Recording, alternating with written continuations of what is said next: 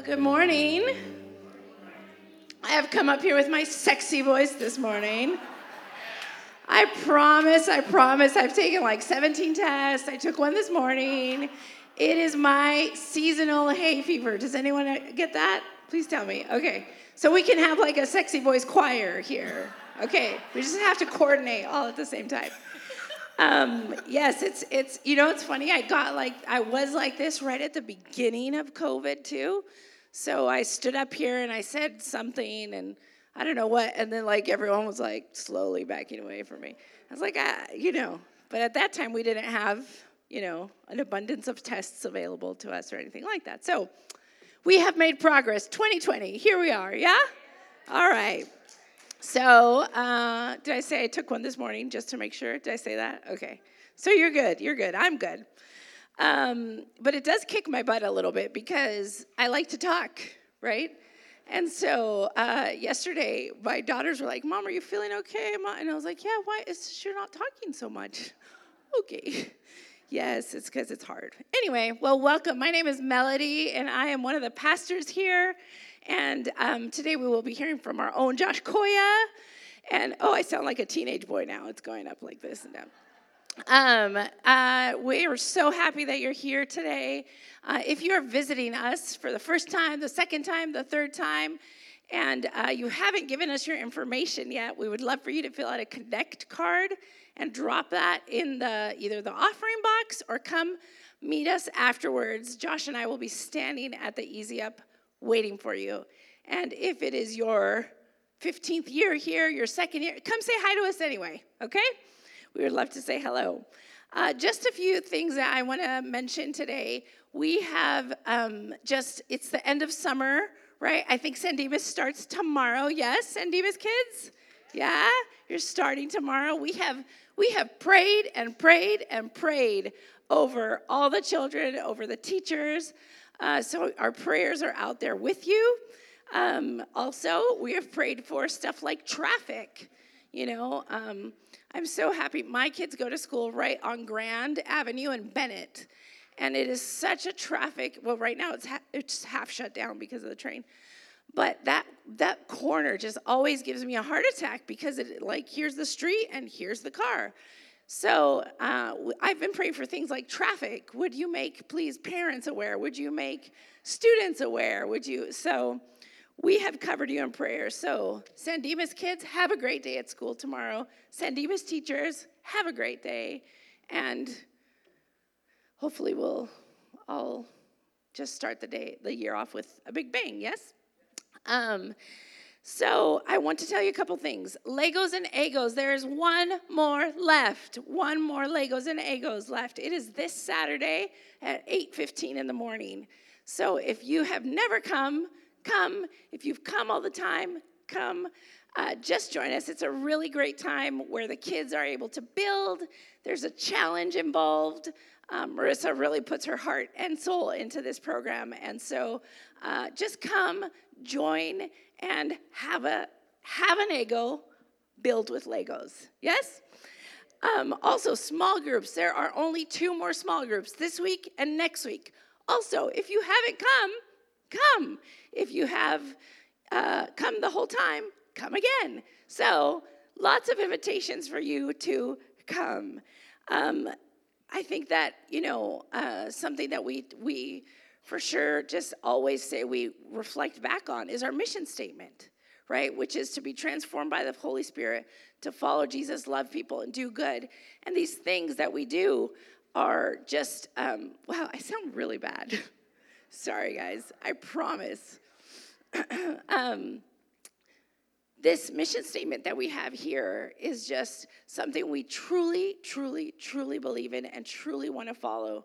And, you know, when we get approached by different people who maybe want to offer different programs or whatnot, we take this mission statement very, very seriously. And we take our involvement in our community very, very, very seriously. And so these are just.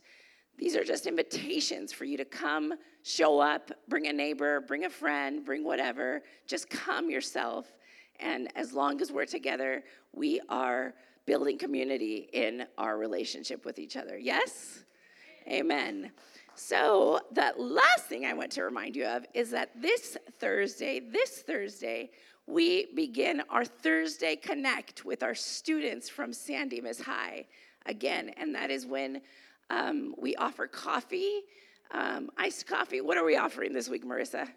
Marissa's in the service. Yay! Yeah. What are we offering this week? Iced coffee and chips. Excellent. So, uh, we have been asking for donations, uh, individually wrapped snacks that we can hand out to the kids. They love chips, and they, I think they like their creamer more than they like their coffee. So, if you would like to donate any form of creamer too, we will take that. But um, the office is open this week, and you can drop those donations off. And they, we've just, we're so thankful for all the donations we've already received. Um, and again, this fits into our mission, this fits into our vision, and we're just so thankful to be able to be out there. It's hot, it's hotter than heck at that time, but it is so fun. And I think the whole staff would tell you that it is just a, a good time, right, Nancy? Nancy's usually in charge of the ice. She's our ice lady. Yeah. All right. And if you ever want to come also and just see what that's about, show up Thursdays 2:30. We're here. So I'm going to pray for our service and um, bring Josh up. Would you join me in prayer? Oh, Lord Jesus, thank you so much for just this time that we have together. Thank you for bringing us together. Thank you that uh, we all just have different things going on this week. Um, we have things that we've come from last week. God, just um, thank you that we have this moment to be here together today. Thank you that um, uh, that people are are are just here to be able to take a moment to breathe and take a moment to to have a hot cup of coffee or to have an iced cup of coffee or whatever it is. God thank you for bringing each and every person here today. That is what your plan was for them today god. God we continue to pray for uh, pastor grant and rana as they are rounding up their vacation this week. God would you bless them? Would you keep them? We ask that you are with ethan their son. God, just um, just be around that whole family for Kira, who's here holding the fort down. God, I pray that um, as they wrap up their vacation, that they would just be so excited to come home to their church family, Lord. Lord, I ask you now for Josh and for his message. Would you bless the words that are coming out of his mouth? Would you bless our hearts as we have uh, open hearts to hear him? In Jesus' name I pray. Amen. Would you welcome the coolest pastor ever? Josh Koya.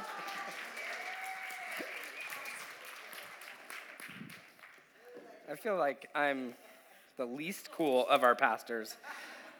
Grant's like a punk rock. His wife like plays in a band. Melody is just good at pretty much everything she does. So sorry, you got the not the C te- B team, you got the C team this morning, but we'll get through it together. Uh, good morning, everyone. Uh, really glad to to be here to. Um, I'm just glad to ju- be able to jump in the series. We're in the series called Summer in the Psalms, and and one of the things about this is it's very different. Uh, the Psalms are just different.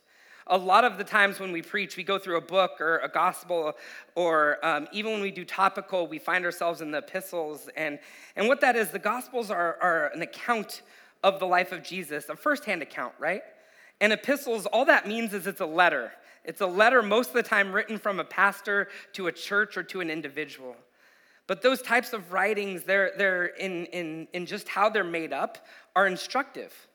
And so when we read scripture, when we read that scripture, we find ourselves uh, taking instruction, you know, having some tangible takeaways. But the Psalms are so, so different than that. The Psalms are, are poetic and they're actual songs and they're like prayers. I feel like, especially, we're in Psalm 139 today, and I feel like what happened is David, you know, was sitting in his like castle thing, and he was writing. He had a nice little prayer journal, and he was chilling on his bed writing his prayer journal, and someone snuck up there and like ripped the page out and like kept it until they put the Bible together, and they're like, let's put this in there. Like that's what Psalm 139 looks like. Someone stole a page out of his prayer journal. And so, because this is different, and there's different types of literature and scripture, it's important for us to approach scripture as such. So this morning, we're going to approach it a little bit differently than we do from other ones. Now, I hope there's some tangible takeaways. Most of you are like, I come to church to have my application, Josh, so you better give it to me. I, I hope that there's some of that. But also, I would like you guys to just maybe experience what David's experiencing here and experience what this is saying, not about what we should do, but about who God is and who we are in light of Him. So I'm going to read the passage. Um, it might be on the screen, it might be in front of you in your Bible or on your phone. I would encourage you, we're going to go back through it, but as I read it, don't read along. Just for this, t- this portion, just listen. Just listen as I read it. And I'm going to read it a little bit differently than we normally do. Uh, but yeah, let's just jump right in. In, in Psalm 139, it says, Oh Lord, you have searched me. You know me when I sit down and I rise up. You discern my thoughts from afar.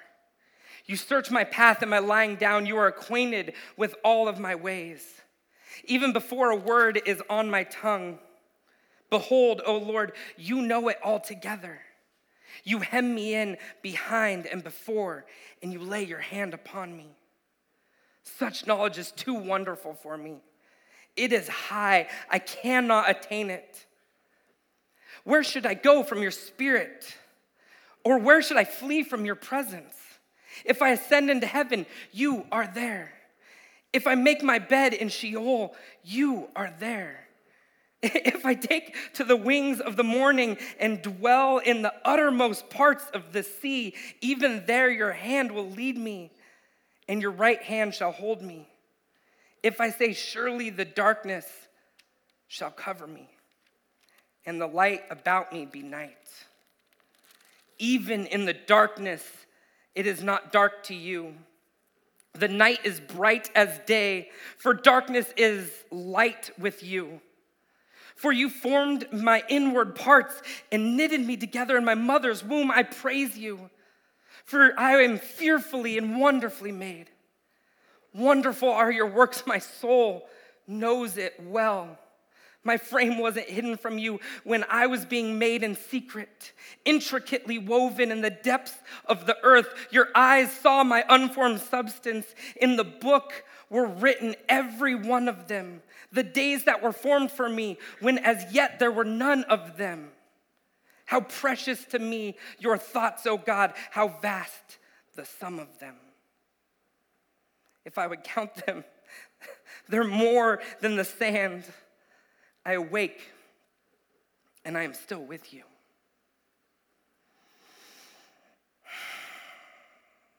Oh, that you would slay the wicked, oh God. Oh, men of blood, depart from me. They speak against you with malicious intent.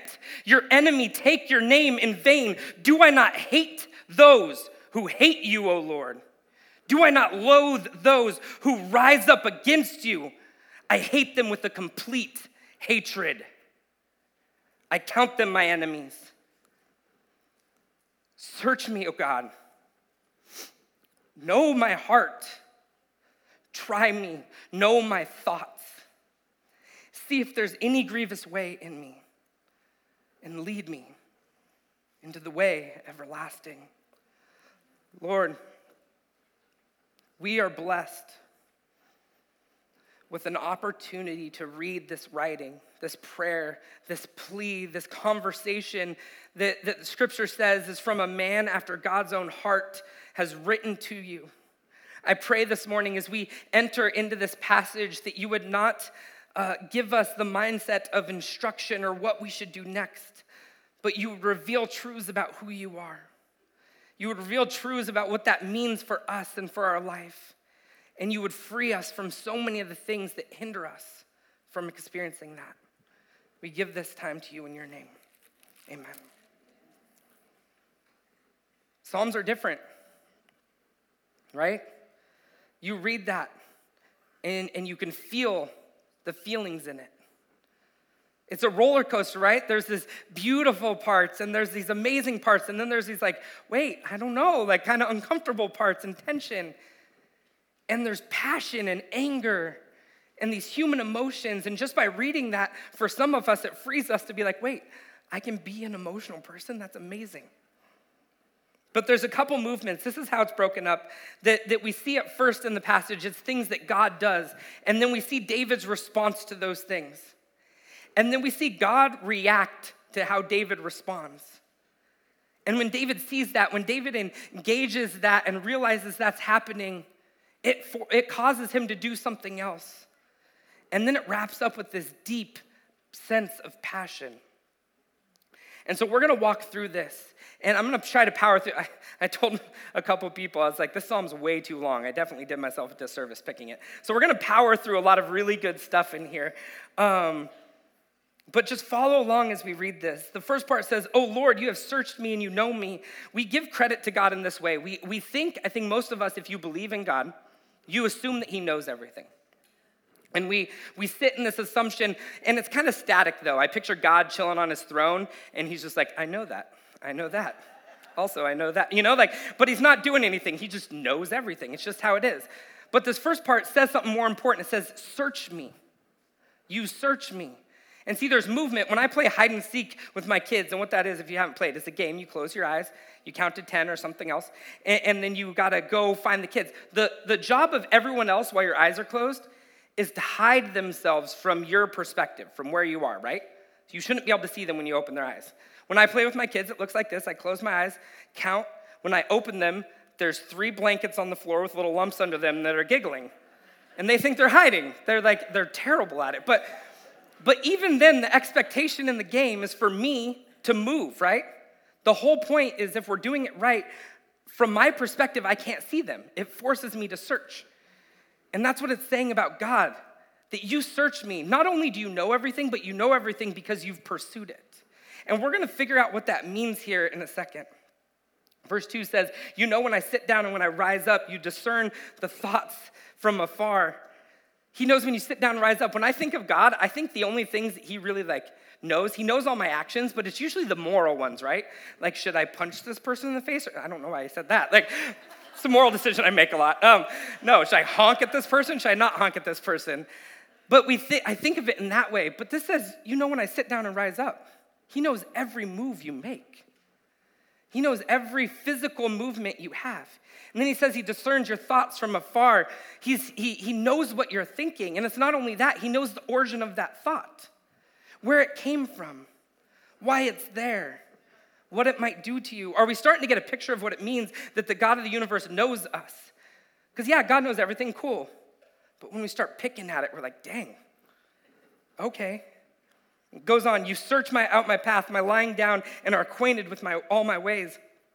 He knows where you're going, right? He knows the things you might trip on, the blind spots you have, your path, what's going on, and that, and that you know all of my ways. What he's saying is that you know the way that you are. There's a book that I read to my kids. It's called Lil Pookie. Solid book. I don't know if you know it. But in it, there's this line, and I just read it last night, and this line sticks out. It says, The way you are is a wonderful way. And it was like profound to me. because that says so much more than most compliments we give people, like you're doing a good job, blah, blah, blah. The way that you are, when it means that He knows your ways, He knows your inclinations, He knows, given any circumstance that you're put in, how you're gonna react and why you're gonna react that way. If it's gonna make you uncomfortable, if it's gonna make you feel life giving, however that is, He knows it before it even happens. This is the depth in which the Creator knows us. Even before a word is on my tongue, behold, O God, you know it all together. This is super important because, because speaking in scripture is very, very powerful. You go to Genesis, and everything came into being through the voice of God. He spoke things into being light and the earth and expansion of the seas, that He spoke things into being. And as image bearers of God, as Scripture says we are, we have similar authority similar power with our, with our words. It's if I stood here on the stage and I made this proclamation using some of the language later, so don't get mad. I hate, hate barbecuing. I loathe grilling. Any, any of that, like I just despise it. Now, for some of you that know me, you're like a little perplexed right now. You're confused. You're like, Josh, like, I'm, I'm, it, the, the reality that you existed, the context that you had for me, the reality that you live in was just shattered. For those of you that don't know me at all, you're like, well, now I have a data point. And maybe, you know, you're making a profile for me. And maybe for the church, you're like, I'm not going to a church with a guy who doesn't like to barbecue. Like, it's as simple as that for me. I'm done. But that's just a really like simple example of how powerful words are. See, my words standing on the stage can affect and create and change your entire reality. It can affect whether you ever come back into this building, whether you ever trust me. It can affect how you see me, how you see other people. Our words are powerful. They don't just happen, we don't do it flippantly, they create and destruct. And God knows those things. See, it's not just about knowledge, but it's about the result of the things that are going to happen, the depth of the way God knows you. It says, You hem me in behind and before. You lay your hand upon me. Such knowledge is too wonderful for me. It is high, I cannot attain it. So when I was doing studies, this you hem me in, and the language that's written, it's kind of either or. There's coin flip. Because it could also mean like you besiege me or you like flank me. Pretty much it's saying like you corner me. like that's what this language could be. And the hand of God in the Old Testament isn't always a lovely thing. Usually when the hand of God goes on someone, like that's wrath, right? So there's two ways this can go, but in the context of this verse, more than wrath and God kind of cornering you, it gives more of a context of, of this comfort. It's like when you tuck a kid in, if you've ever done this, to where it's kind of warm in the room, but they still want the blanket, right? Or not even kids, let's go to you guys, adults, right? Say your, say your spouse has gone on a work trip and you're in your house and you're laying in there and your leg's out of the blanket, maybe hanging over the edge of the bed, which is crazy. Everyone knows something's gonna grab your leg if it's hanging over the edge of the bed. You just know it. Say you're doing that and you hear a noise, you bring that little leg in, don't you? You slide it right under that blanket. Blanket's not gonna protect you, but it feels better, right? Like it's true. I don't care. Adults, we do that too. Kids don't feel alone. Um, because there's this comfort. What it's saying is that there's this sense of God's presence and his hand that brings a steadiness and a comfort. So these things are true. You see all these things that David's uh, proclaiming that God did that God did these things. You, you know, you discern, you search all of these different things that God did. And this is David's response. David's response is this Where should I go from your spirit, or where should I flee from your presence? Students, any kids or students in the room? Yeah, some young adults too. Yeah, young adults in the room. Question for you What if your parents knew every single thing you did? Every action. As I look at some of you, you awkwardly drink your coffee, you kind of look and try to see where your parents are. You, right? You know, tension just rose a little bit. Adults, let's go to you. Say, say you're married. What if your spouse knew everything you thought? Simple questions become a little scary, right? How's dinner, babe? Hmm? How does this dress make me look? Always good. No, that's just always. That's, yeah, you're good. Or this one, this is a real one. What's wrong? Because what's the response you get? Fine, right? That's what you're thinking. It's fine. Like, if Lindsay had this power, which I, okay, she's not in here. I pray that that doesn't happen. If she had that, every time I saw a question coming on, I would bolt. I'm not joking. Like, that's my reaction. Because, like, and it's not even that, like, I think terrible things, but it's chaos up there. Sometimes when she asks what's wrong, I'm like, is there something wrong? Did I do something? Like, you know, this is my mind is crazy. And, and you don't always want to know what's there. And this is what's being proclaimed here that God knows you so intimately that when you start to consider it, when David's considering it, his response is to flee. Because when you're known that well, you're laid open, you're exposed. We use words like vulnerable, exposed, feel naked in front of someone, right? And we don't like that. But he's saying that's a reality, so he flees. And this is what his response is If I ascend into heaven, you are there. If I make my bed in Sheol, you are there. If I take to the wings of the morning and dwell in the uttermost parts of the sea, even there your hand shall lead me, your right hand shall hold me. What he's saying is if I go as high as I can, if I go as low as I can, the depths of Sheol, hell, the, the, the hollow place, whatever you want to say, if I go as far east or west as I can go, that you'll find me there. And there's an important thing to note here. For one, that God knows you. That was stated, right? He searches you. These are things that just happen. Two, David's response to that is like, peace, I'm out, right? And three, that even when he goes to those places, God meets him there.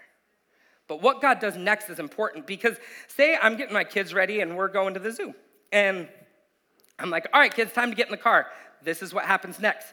Can't catch me, and they run in all different directions. And I'm like, this is lovely. I love it. Um, so I and I go to try to get them, and some of them are like taking their shoes off. And I walk into the room, and and Easton's like wanting to wear a different shirt, so she's like trying to take that shirt off, and I'm like, no, sweetie, you're fine. So I like take the shirt. Bad choice, right? Took the shirt. She freaks out. She's on the ground. I'm like, okay, you can have the shirt. Try to give it back. Doesn't work. Screaming, super upset. And in those moments, the only thing I can do next is to hold her. So I pick her up. You know, her emotions, she just, it's at that stage where she feels everything, but she doesn't quite know what to do with it. And so I hold her and I feel her breath start to calm. I feel her, her body start to not be tense anymore. And then I ask the question Hey, sweetie, do you want to wear this shirt? Yes. Can I help you? Yes. And so I do that. I, I hold her hand and we walk out to the car and we move on. And, and in that, there's something that I think to be true about what God is doing. Because it said he took two actions.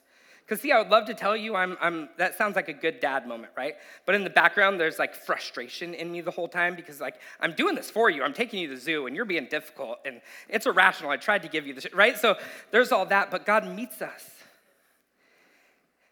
And it says he holds us and leads us. Those are the two things that he does. He's not frustrated. He's not disappointed. He's not mad that he, he had to follow us to wherever we flee to. But he allows us to, to be unhinged, to, to deal with our emotions and not even know how. He allows us to not accept the fact that he accepts us. Have you been there? Have you heard this Jesus stuff and this church stuff and said, that's good and all, and maybe you even believe it? Yeah, of course God loves me. But you can't live into it. You can't really accept it because you know you, you know what you've done. But God meets you there. And then we get to see another piece of it. He goes on to say, If I say, Surely the darkness shall cover me, and the light about me night. Even in the darkness is not dark to you, the night is bright as day. For darkness is, is light with you. We read this part and it says, and we get an example of David in this moment and in this tension, saying that, you know, that I don't know if you've ever felt this way. Have you ever felt like darkness was at your doorstep? And what I mean by that is like, you just don't know if you can hold it together anymore. Like you're trying your best, but it's a house of cards and you're waiting for the other shoe to drop, right? You're waiting for it to all cave in and you just don't know if you have enough to push through. And your, on, your margin is a razor's edge and you're just worried about what it's gonna push over. And that anxiety that you feel and the weight that you feel, that's what David's saying. And in the same breath that he's saying that, he says, I feel this, there's darkness at my door. I know that you are light and I know you're with me and the darkness can't overcome me. What he's saying is he's freeing us to say it's okay to be both. It's okay to believe that God loves you and sees you and is with you and still struggle with the tension of is it to be okay? Or I don't know, or I'm worried. And this is David's response. And is there, there is some, this is prescriptive a little bit. You could take it, it's not a bad thing to do, but that's like not the point of the passage. This is how David responds For you formed me, my inward parts, you knitted me together in my mother's womb. I praise you. For I am fearfully and wonderfully made. David's response in that tension is to go to God and start stating things that he knows to be true about God. He starts to unpack what it means that God knows him. You know me because you, you knitted me together in my mother's womb. You know my inward parts, like literally like organs. Like you know how this stuff works. You know me deeply. And I praise you for that. I was fearfully and wonderfully made. That sounds very Christian, kind of like it should be on a pillow or something, right? And what that means, as I was looking it up, is you were made like with reverence. Like there was intentionality and thought. It wasn't just like, oh, let's see how this experiment works out. All these things that were true about God were true when He was making you. My frame was not hidden from you when I was being made in secret, intricately woven in the depths of the earth. Your, uh, your eyes saw my unformed unformed substance. This beckons back to um, Genesis, where God spoke things into being, right? Let there be light, let there be expanses, let there be animals, all these different things. But when it came to humanity, he did something different. He took something that was already created, the dust, the dirt, right? And he formed it. God got his hands dirty with us when he was making us. He formed it, and when he formed it, he breathed into it the breath of life. So we are not just physical and we are not just spiritual, we're a bridge of the two. And there's something beautiful with that, and there's a difference in that and how he created. And he's beckoning to that. See, David's response, even to this tension and the reality of what God has done, is to praise him. And the way that he praised him isn't empty thanks, like, oh, God, you got this. I know it. It's fine. I shouldn't worry anymore. I trust you. But it's, I know these things to be true about you. I know these things to be true. I can praise this. And maybe for you, it's as simple as like, yeah, God, you exist. I can say that right now. God meets you there. How precious are your thoughts, oh, um, yeah, oh, sorry. In your book were written, every one of them, the days that were formed for me, when as yet there were none of them. That God, when He was forming you, when He was creating you, He knew what was in store for you. He knew the things coming up. He was aware. And because he was aware, he was able to be intentional. How precious are your thoughts, O God? How vast the sum of them. If I would count them, they are, uh, they are more than the sand. I awake and I am still with you. Do you see a change in David right now? He went from being terrified at the knowledge that God knows you. I think some of you in this room are like, Eh, I don't feel great about that. And if you don't know how you feel about it, think about how you felt when I said the spouse and the parent thing. It's probably how you feel about God knowing you. like, I don't feel great about that. But David's switching. He's finding comfort, he's finding resolve, he's finding solitude in this in the sense of God knowing him deeply and the thoughts that God has for you. If I asked you at the beginning of this, what do you think God thinks of you? A lot of you might put something a little bit negative. But he's getting to a point where it's like, does he see the negative? Yes. But what does God think about you? You're his children. He loves you. He'll go to the ends of the earth for you. And we see this flip, this switch to wrap up this last part, which feels very stark. That's why I took a breath when I was reading it. Oh, that you would slay the wicked, O God. O men of blood, depart from me. They speak against you with malicious intent. Your enemies take your name in vain. Do I not hate those who hate you, O God? And do I not loathe those who rise up against you? I hate them with a complete hatred. I count them my enemies. This is what I think happened. I think when he was sitting in his nice little bed and he was writing in his prayer journal, which did happen. It's historical. Don't ask questions. Um, he looked out his window, or like hole in the wall, because I don't know if they had windows. Um, he looked out that, and he saw in the distance on the ridge an encampment, and on that encampment was was another nation, another nation with their own gods and their own army and their own agenda. And as he's writing these beautiful things about who God is and how he's responding to that back and forth, he looks up and he's slapped in the face with the reality that King David isn't a spiritual dude, he was a king. He was responsible for thousands of people's lives. And he had that task daily. And he had to make a decision when war would happen. And he looked out and he saw this coming battle that was maybe set for tomorrow. And all of a sudden, he realized this beautiful relationship that he had, that there was things in this earth that directly opposed God, that directly opposed what God was about. And you see David, David's no stranger to saying, hey, God, can you just kill my enemies? Like he does that plenty. You see it in the Psalms, like, can you just take care of it? But he's not doing that here. His language is different, it's defensive. He's saying they speak against you with malicious intent. Your enemies take your name in vain. Do I not hate those who hate you?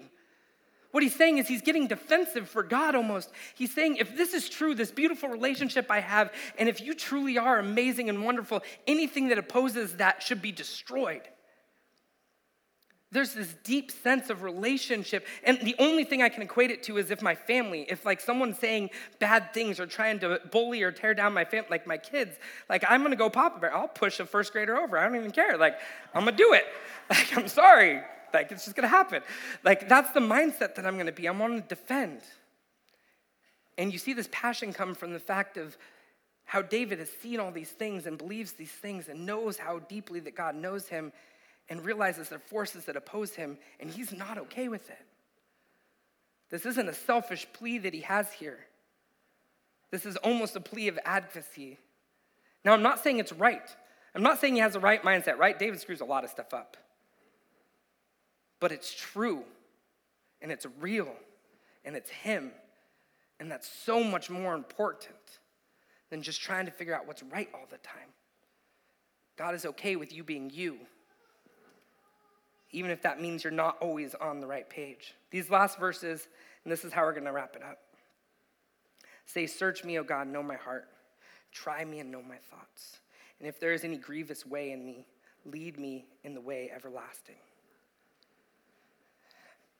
There's a search me, it kind of sandwiches this passage. At the beginning, it says, in the beginning, it's uh, in the indicative uh, sense. And, and what that means is that it's, it's a statement. It's just true. God, search, you search me, O God. It happens. Whether I, get, whether I want it or not, you search me, oh God.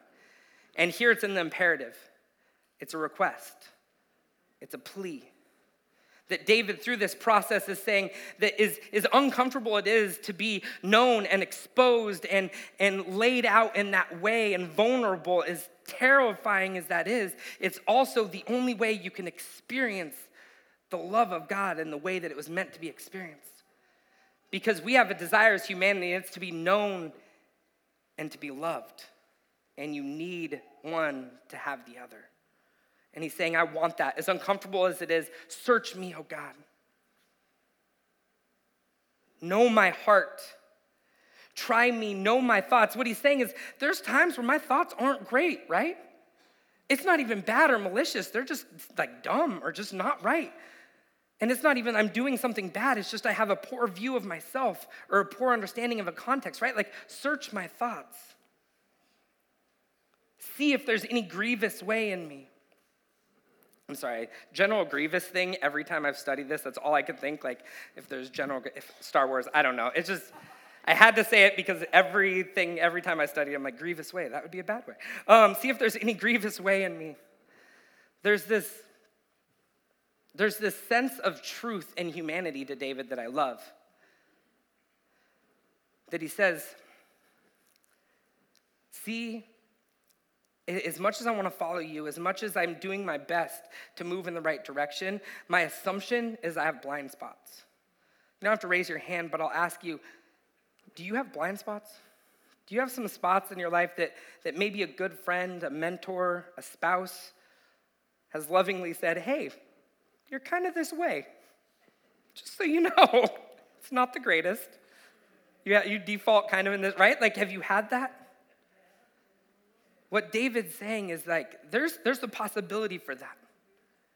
When I'm talking to you, God, I, even, even when I'm doing my best, there's a possibility that there's some stuff in me that's just broken, that's just not right. Find those things. And the reason he wants them to find them is because those are the things that limit his ability to experience the life that God has for him. See, Easton was very upset and very uh, emotional, and she didn't know what to do with it, and she wanted her shirt. She was limiting her ability to go to the zoo. Like, right? This is pretty much God saying, like, in our in our tantrum and whatever we're doing, and like, God, how could you love me? I keep doing this. Like, I know it's wrong, and I keep there's like, if you love me, you're wrong. Like, you shouldn't keep forgiving me, right? And you're doing this, and God's just sitting there, waiting, letting us be whatever that is. And then after we're done, after our breath slows, after we're not so tense, he says, You want to go to the zoo?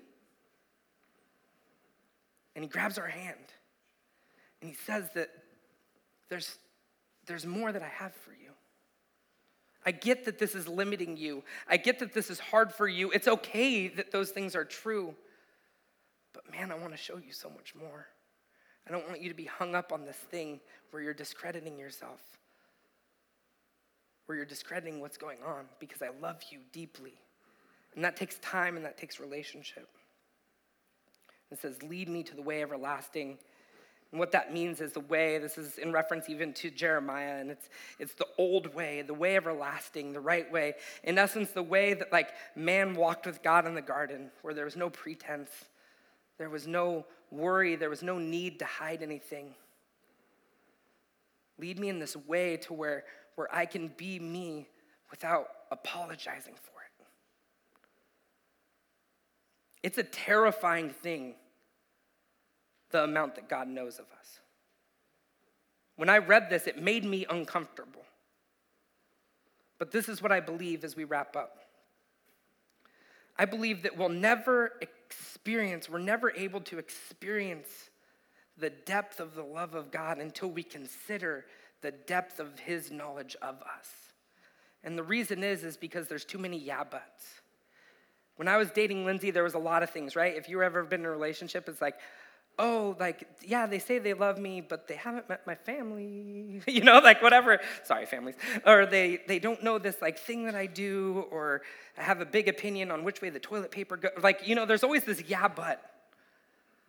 But when all those are gone, when all those are out the window, and God says, no, I really know everything about you, and then he says, I love you, that's different.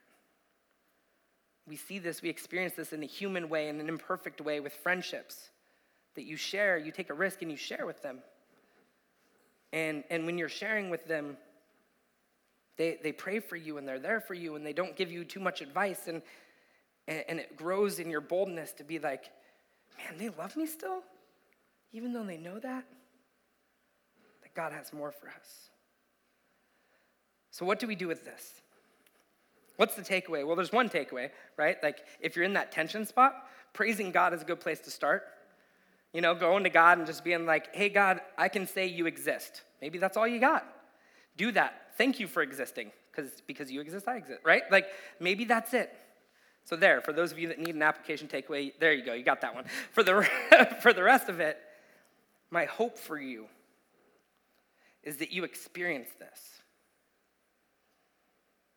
Now, it takes effort to unpack, I think it's a lifetime effort, really, to unpack the depth of which God knows you.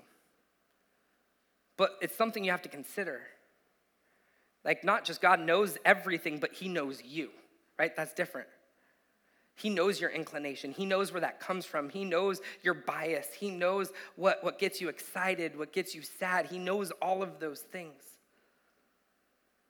And it takes a lot of work to kind of consider that. And sometimes you got to do it in a group for what that means. My hope is that you experience that.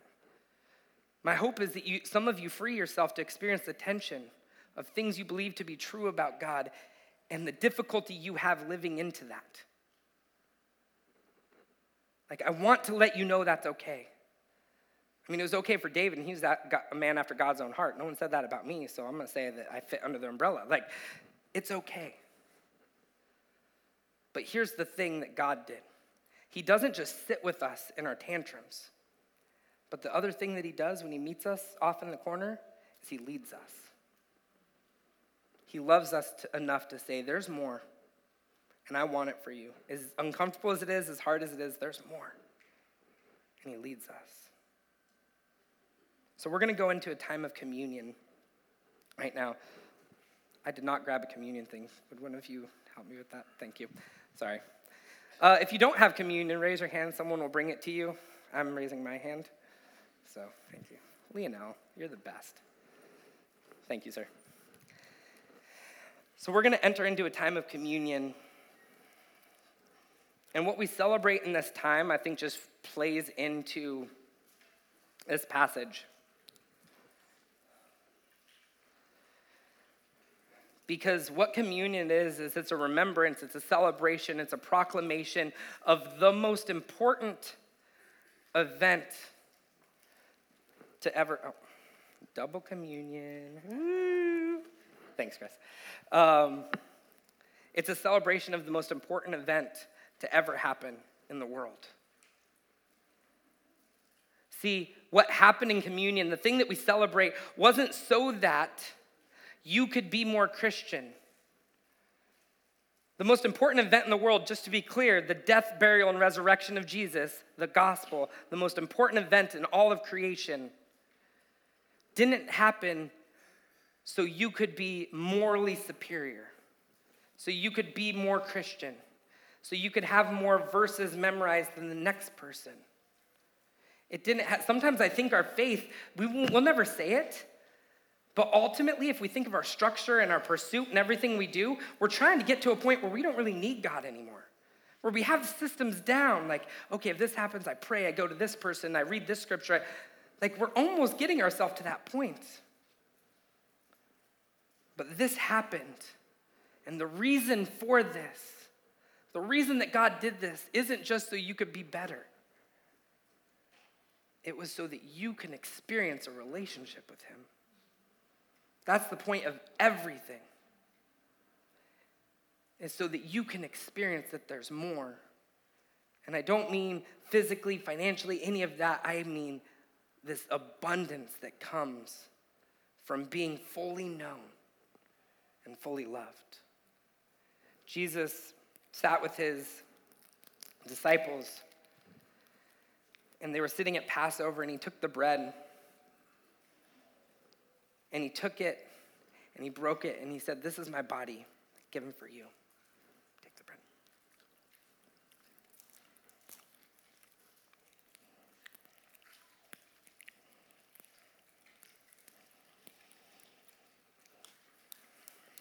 And later on in the meal, he grabbed the cup and this is passover so there's a lot of these movements where you break bread and you take the cup and he's he's weaving in what's happening to this to this salvation history of the jewish people. And so he takes the cup but he changes this movement. And he says this cup this cup is the new covenant poured out in my blood. When you do this do this in remembrance of me. Let's take the cup Lord, you are good. If I'm honest, I don't even know the fullness of what that means. But I believe it to be true. God, I pray even for me right now that you would help close the gap in between what I believe to be true and what I experience to be true.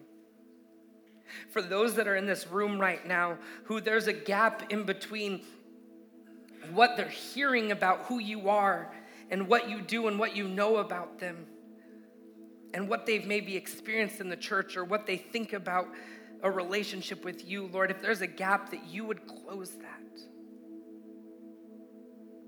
Not just spiritually, but even physically. Maybe it's a conversation with another person in this room. Maybe it's a, uh, an opening, a vulnerability with another person, whatever it is, God, that you would work tangibly to close that gap. Lord, we are so blessed to be able to read accounts of people who love you and in their love for you are honest with you. Lord, that when we read these, we might be free to realize it's okay that we're in process. It's okay that we have some questions. It's okay that maybe our pursuit of you looks different than others. So, Lord, I pray in a real tangible way that you meet each person where they are right now. And you just be with them. You let your presence known. Whatever they're doing, if they're hiding, if they're, if they're snapping back at you, if they're just scared, if they're sad, whatever it is, that they would just feel you there. So that their breath can slow so that their body can become loose, and so that you can lead them to something more. We give these things to you in your.